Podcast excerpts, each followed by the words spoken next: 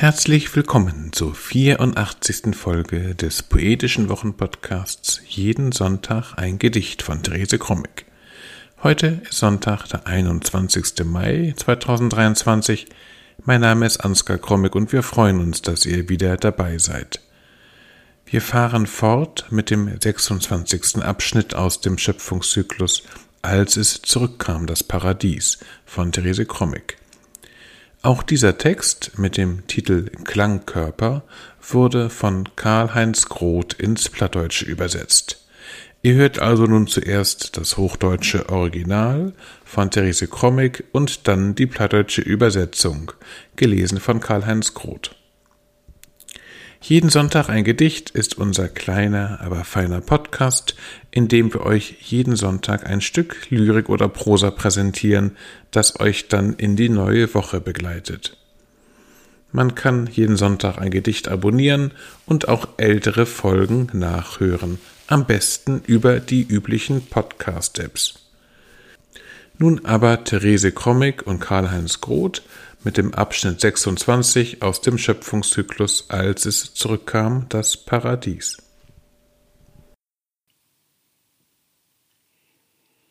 Klangkörper Der Wind trug die Vokale herbei und verteilte sie. Das O legte sich um den Mond und suchte die Rundung des staunenden Mundes. Das I setzte sich auf den Gipfel des Berges und auf die Spitze des Zeigefingers. Das U grub sich einen Tunnel und legte sich in eine Wunde. Das A machte sich lang zu einem Tal und bot ein Lager an. Das E streckte sich zur Decke und schaute keck über die Hecke. Die Laute legten sich auf die Dinge, und die Dinge summten mit, zart und weich, hart und fest, schnarrend, flüsternd, scheppernd, gurgelnd, klappernd, lallend, pustend, gurrend. Das Summen vermischte sich mit den Lauten zu einem Klang und machte sie zu unverwechselbaren Dingen. Klangkörper.